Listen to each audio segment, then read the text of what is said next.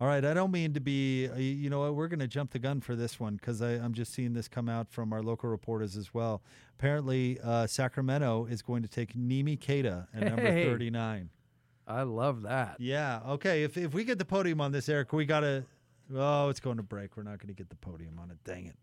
Nimi Queta is going to go 39 to the Sacramento Kings. And now the Jazz are on the clock to make the pick at uh, number 40. They moved back from 30. They picked up three second round picks from Memphis, uh, one this year. This pick uh, that they're about to make at 40, they are on the clock. But how about that, coach? Nimi Queta is going. He goes with the 39th pick uh, to the Kings. Uh, congratulations to uh, to Nimi. That that's great. He's a he's an unbelievable success story there at Utah State. Yeah, great, great thing for Utah State. Congrats to Craig Smith and his staff. It's always awesome to get a guy taken. Uh, but Queta, he played his way into this. I'm so happy for him. Um, certainly uh, higher probably than some people thought, but his his film was very impressive. I had somebody ask me locally today if I thought uh, Queta'd go, and, and I said without a question, I think he'll get picked. So happy for him. Great kid, and will do great things. You know, I've been impressed with how he's um, improved his offensive game, not just you know touch and scoring those sorts of things that we always pay attention to, but he's turned himself into a useful passer. At times, Craig Smith ran the offense uh, through him a little bit. I don't want to you know say Jokic style because there's only of course one Jokic, but but kind of moved his game in that direction, and I I thought that was kind of a, a cool from a skill development standpoint for him. Uh, the pick is in for the Utah Jazz, so we'll see what they do. The the television coverage is currently on uh, break, so I don't know if we'll get any podium sound. But uh, the Jazz pick is in, so we'll we'll find out what they do. Have not seen anything from Woj or Shams quite yet. We know which way uh, Coach Lacomb thinks the Jazz should go. Check Shams. Oh, Shams has it out. You're right. Jazz number 40, Jared, Butler. Your guy, Jared Butler, uh, selected by the Utah Jazz at number 40. Uh, Coach, your thoughts? You're obviously, uh, this is somebody you had your eye on. That is a W. I'll show you here on my sheet, but asterisk by his name stood out to me.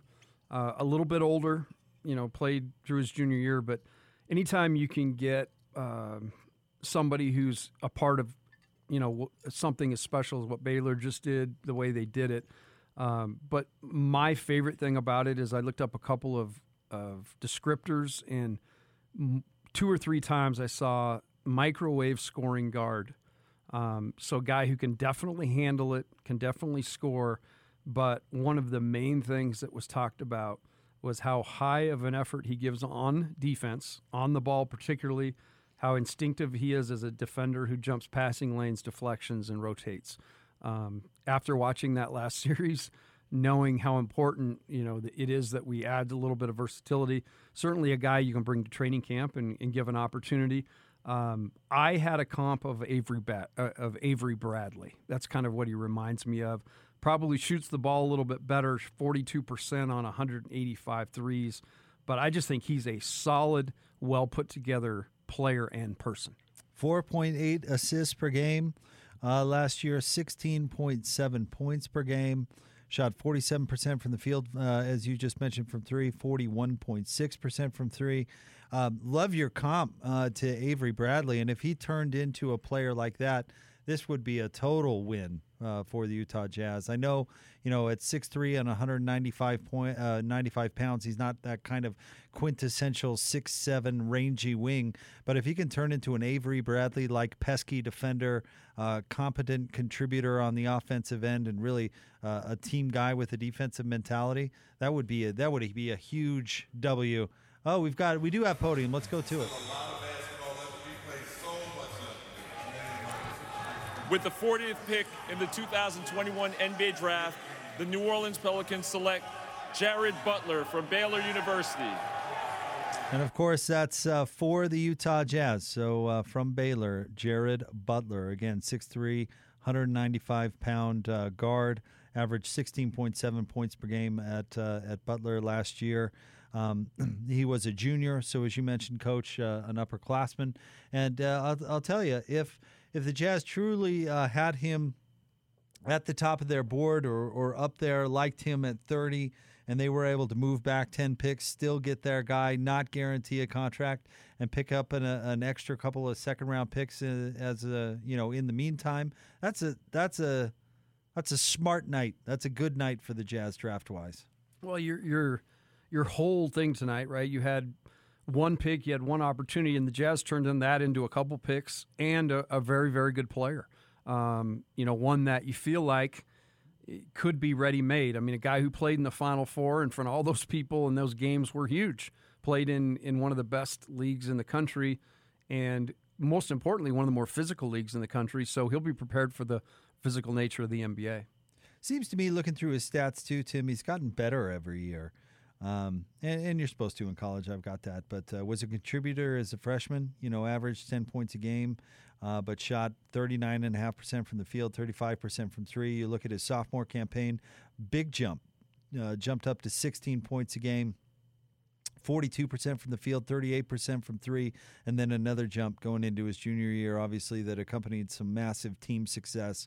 Uh, but uh, coming in at 16.7 uh, points per game, almost five assists, uh, and up over 40% from three at 41.6.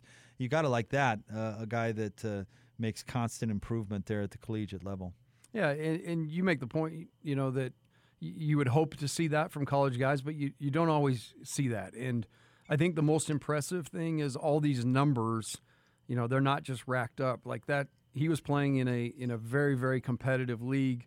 Um, we've seen you know guys taken time and time again from his league. Um, so he's played against great players, played against the elite, and you know he's got a ring. I, I just think that that that's so huge to to be able to do what they did. Him be a huge part of it for a couple of years and building it but his expectations are to win and win big. So uh, I, I, love the addition. I mean, it's not a overnight game changer, but if you're talking about diversifying, figuring ways to um, you know add a little bit of you know defense to your roster, uh, certainly you you take a step in the right direction. Now you look, uh, you know, the Jazz, of course, are going to do everything they can to re-sign Michael Conley. But as Michael Conley had his injury issues, you know, Joe Ingles had to step into a bigger playmaking role. Donovan Mitchell, of course, taking a lot of those playmaking abilities. And of course, we're talking about the 40th pick in the second round, so expecting day one contribution probably isn't all that fair.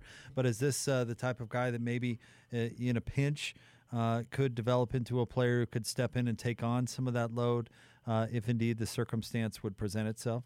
I would I would hope so, uh, but you know what what you're assuring him is now you know he's going to be able to come to camp and compete. Um, there's a lot of guys you know I, that have been here, you know, Trent Forrest, uh, Miye and the question is, can he come in and unseat those guys? Can he come in and, and make an impact and be a little bit better because he brings a, a little bit different um, skill set? And I think that's what's beautiful about it is yeah, you're not you're not going to hit a home run and you know knock it out of the park. But what you're looking for here is a single. Uh, you're advancing the runners, and I feel like that's what the Jazz did for sure. Well, I certainly think he has an opportunity to. I mean, uh, let's let's talk about some of the guys you know who have been uh, battling for the bottom of this roster for a little while. You know, I'm thinking uh, Miye Oni, uh, Juwan Morgan, uh, Jarrell Brantley, you know those types of players whom I, I feel like I'm leaving somebody out. Um, and and I think uh, all Elijah those guys, Hughes, Elijah, ha- yeah, exactly. Uh, Elijah Hughes, uh, Trent Forrest. You know, I think these guys have gotten some opportunities and shown some good things. I still would like to see more from Jarrell Brantley, to be honest with you. But um, I don't see any of those guys who have done enough to make it automatic that a second round pick can't come in and play their way onto the roster right away. No, for sure. Especially one that you know he didn't play in in a small league. You know, this guy played in a, in a big big time league. He certainly understands the contests. Uh, you know, and the competitive nature of contests, and, and he's a he's an intriguing guy just because again, and I talked about it when we opened tonight. But sometimes you know, early in the draft you want youth, and later in the draft where you're really looking to try to get some versatility and pieces, you you get a little bit older guy, and that's what I like here. They've got a experienced guy who's been through the through three years of of really tough basketball. So the Jazz picked Jared Butler from Baylor at pick 40. Now there have been a couple of picks uh, since then, as we've been talking about Jared Butler, and we'll probably uh, be pretty focused on him going forward, unless the Jazz uh, decide to make another uh, trade uh, to get back into the second round here. But uh, just to keep everybody caught up on what's going on, Joe Wieskamp goes to the Spurs at 41 from Iowa. He's a wing player. And uh, let's see, Isaiah Livers goes to um, uh, the Pistons at number 42, the power forward from Michigan. And uh, just now going to the Pelicans at 43, Greg Brown from Texas. So we will try and uh, keep you uh, keep you up to date with uh, the picks as they come off the board. But the Jazz take Jared Butler from Baylor at pick number 40. Let us know what you think. We're expecting to hear at some point tonight from Justin Zanik and the Jazz front office as they react uh, to the pick that they've made, if it indeed turns out to be their last one. But we'll step aside here for a moment. Uh, we'll get you the rest of the second round coming up, and uh, we'll continue uh, to get reaction. The Jazz uh, pick Jared Butler from Baylor at number 40. Jake Scott, Tim Lacomb. It's your NBA draft show right here on 97.5 and 1280 The Zone.